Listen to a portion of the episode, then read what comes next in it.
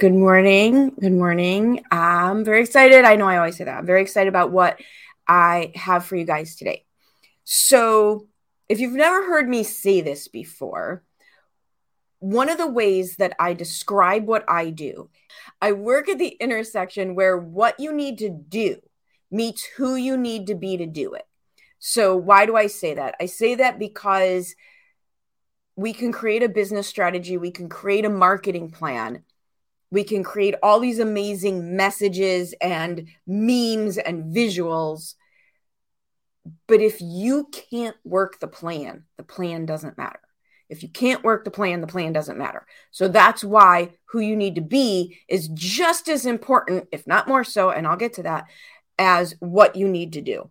And lately, I have been talking a whole lot about what you need to do been talking, we've been going way deep into marketing and messaging and business strategy on what you need to do in order to be successful in the current economy.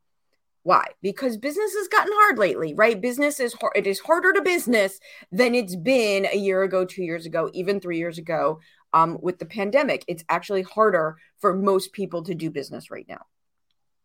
But a few things have happened lately that has reminded me that I really need to get back into who you need to be because without that side of it, all the things we've been talking about won't work for you. So let me just give you a mixture here of what's been going on, what I've been experiencing and seeing that has led me to have this conversation with you and and hopefully some of this will land for you. So number 1, Number one, I recently did a training in my group program on this. I came across a book, not a new book, called The Map of Consciousness, The Map of Consciousness by David Hawkins. You can look it up. Um, he passed a couple, I don't know, 10, 15 years ago. So it's not a new book, not an easy read. I will tell you, this is not just a happy, feel good book. Not a, it's much more um, academic, not a real easy read. But what I loved about it was that he takes the law of attraction and goes deep into the science and neuroscience behind it. He goes deep into this idea that we're all energy and we're vibrating at a certain frequency, and that frequency is actually measurable. That frequency is actually measurable. And it goes a lot into explaining why you're attracting what you're attracting. And I love that it wasn't just the woo woo side of it, but the science and neuroscience of it. So I read that book. We'll come back to that. And I did a training in my group program about that. So that was number one. Number two, I recently presented last week. I presented at a business conference put on by a group called Young Guns. So, huge, huge shout out, real quick, to Young Guns and their entire movement and the events that they put on for entrepreneurs and the environments that they create. And I presented alongside Precious Williams, the pitchmaster, the amazing, amazing pitch master. I will not remember her credentials. She has won something like 13 pitch conferences. She has won a pitch on Shark Tank. And so she presented on pitching and what you need to do and how to do that. And I presented on marketing and how to grow your audience and create an environment that attracts people to you. And that was great. We had a blast. When it came to the Q&A time, when it t- came time for I did my thing, she did her thing. We both came back on stage for Q&A. The Q&A went over time for this event by 45 minutes. Nobody left and after several hours of both of us presenting about what you need to do, every single question we received from the audience was about who you need to be, how to get past imposter syndrome, how to get past fear, how to get past failure, how to get past anger that you're holding on to that you know is killing you and you don't know how to let it go. So here you had two credentialed people going deep on what to do and what the audience really wanted to know. What they really wanted to know was who do you need to be to do it? So that's two. Number three, I talk to a lot of people, I talk to a lot, a lot, a lot of business owners every single week. I think I did some, I talked to an average of 20 business owners a week between clients and potential clients and networking. I talked to about 20 business owners a week. And there's some freaking out right now. And some are doing really great. Some are freaking out and some are doing great. And how they're feeling really isn't necessarily attached to economically how their business is doing today on paper it, how they're feeling about what's possible is not necessarily attached to what is going on for them right this second and it has more to do with the feeling that they are defaulting to the feeling that they are defaulting to are they defaulting with resistance and panic and scarcity and fear or are they defaulting to there's some things going on right now, but this is all figure outable. I don't know if that's a real word. Figure outable. You can be scared and still know that it's figure outable. You can be nervous and still know that it's figure outable. You can be mad. You can be really mad and still know that it's figure outable you can have had to tighten your belt and cut some expenses and still know that it's figure outable. Or you can be in resistance and scarcity and fear and not know that it's figure outable. And so as I'm talking to 20 plus people a week, business owners each week, they're really falling into these two categories right now. Um, I'm going to age myself with this example but when I was a kid, my brother and I used to watch a cartoon called Gulliver's Travels. So it was old, right? It is what it is. You can Google it and watch on YouTube some very, very grainy videos. there are no high definition, there's no high def videos of this cartoon, but it was called Gulliver's Travels. And there was a character, one of the Lilliputians in the show every time they'd go on an adventure. And of course, it's a cartoon. So every week there was an adventure, something terrible happened. But there was one character who, every time when they were in the middle of the chaos that they were experiencing, would just go, We're doomed. We'll never make it. And so my brother and I still say that to each other when things are happening. We're doomed. We'll never make it. And I will absolutely promise you if that's how you feel, then you're right. But that is the delineation I'm watching happen right now. The people who are going, okay, this is the reality. What do I need to do to figure it out? Or the people are going, holy crap, this is the reality. We're doomed. We'll never make it. So, number four, the fourth thing that I've happened recently that bring me to this conversation. Part of my morning routine is reading right? I do a bunch of things in the morning. Part of my morning routine is reading. And lately, I have been revisiting Working with the Law by Raymond Holliwell. And it just so happens the last chapter that in the book is about the law of success. And I'll sum it up for you this way Your success is tied to two things how you use your time, what do you do with your time, and what do you do with your thoughts? What do you do with your time, and what do you do with your thoughts? And it's basically that quote from Henry Ford whether you think you can or you think you can't, you're right. You're right. And this is easier to say and harder to do, and I understand that. But yes, even in the book, they he goes into the fact that this is a practice, learning how to guide your thoughts, control your thoughts, use your thoughts to create an outcome is a practice. This is not a one and done. This is not something you try once and are great at. It is a practice. It's something you keep doing so that you get better at doing it. So, those are the four things that I have experienced all in the last week, really came to a head in the last week that made me want to have this conversation with you. And so, because you know, I'm always big on, okay, don't just tell me what is going on, tell me what to do about it. Let's talk about some tangible things, some actual things that you can do to make sure you're on the side of success with your thoughts right now under this category of who do you need to be. Let's talk about how to work with this, right? So, number one, read, read, absorb, learn more, more, more, more about why it's so important to be in control of your thoughts and what to do about it. And go about doing the work.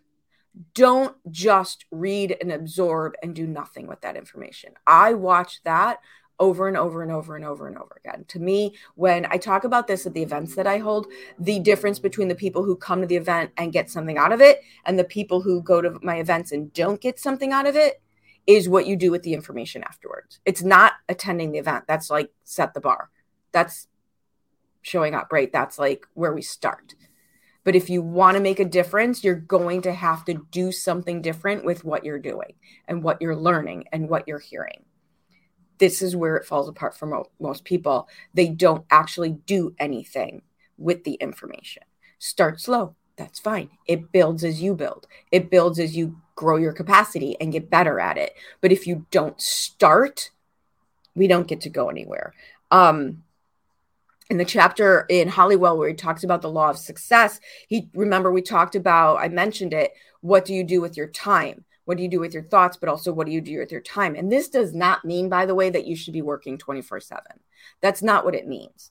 It but what are you doing to expand your mind? What are you doing to refill your cup? What are you doing to immerse yourself in the type of thoughts that will lift you up and pull you forward instead of immersing yourself in the thoughts that will hold you back and keep you stuck. Even in your downtime, what are you doing with your time? So, number one, immerse yourself in that knowledge and actually do something with it. Number two, and I'm enjoying this, by the way, this is something I decided to do. If you look up Map of Consciousness by David Hawkins, there's a very cool chart. There's a very colorful chart. And what it has on it is it maps out each level of consciousness at the different vibration levels and the predominant feeling and the predominant action that is associated with each level. So I forget how many levels there are. It's got to be at least 15. I don't know. I forget off the top of my head how many levels there are. But each of these levels have a feeling and a behavior and a predominant view of the world. So there's got to be a hundred different words on this chart. And so every day I'm looking at this chart and just scanning it for how do I feel right now? How do I feel right now? Which of these words resonates with me? I've printed it out. Which of these words resonate with me? And as I'm doing this, when I land on a word, I'm like, oh my gosh, that's how I feel right now. I'm looking at what level that has me vibrating at.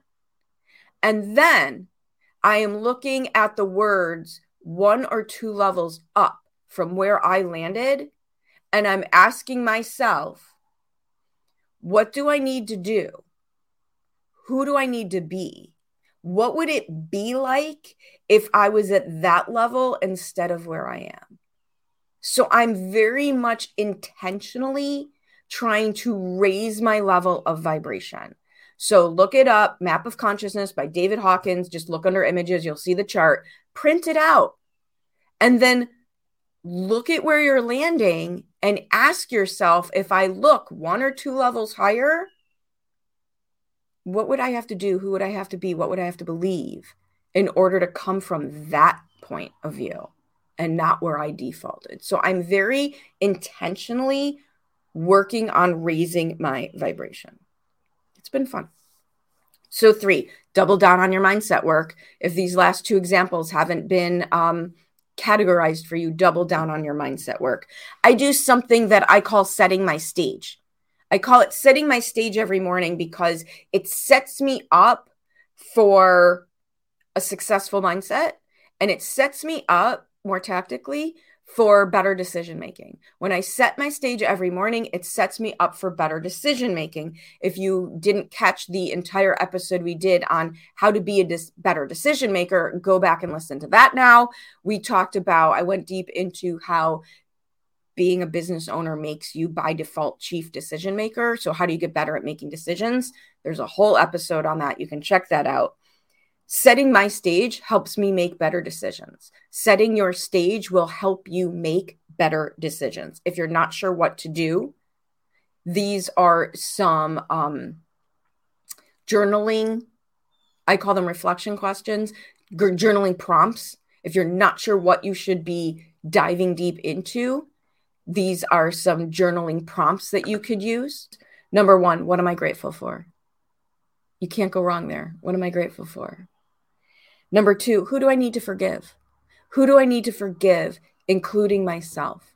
And what do I need to forgive them for? Like, lifts you up, lifts you up. Number three, what do I need to let go of that is not serving me? This helps me make business decisions all over the place.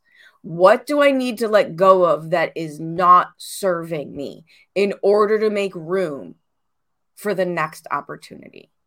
Right? You can't stretch yourself if you're too busy tied to the thing below you and unwilling to let go of.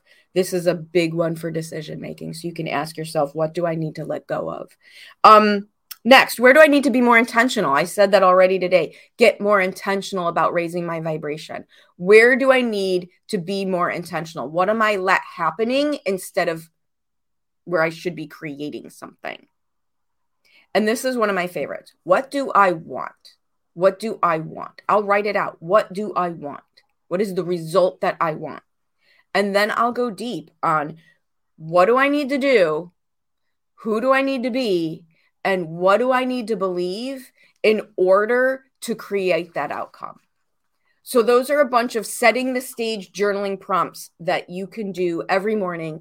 All of these things, all of these three ideas are designed to help you create that successful mindset that I am watching over and over and over be the differentiator between the people who are moving through this current economic challenge, knowing that they'll come out ahead of the game, or the ones who are just trying to hit the same nail harder and staying in, in frustration. So, if you're familiar with my business, you might remember that my tagline is be in charge, take action, get results. And that is really what my approach is all about.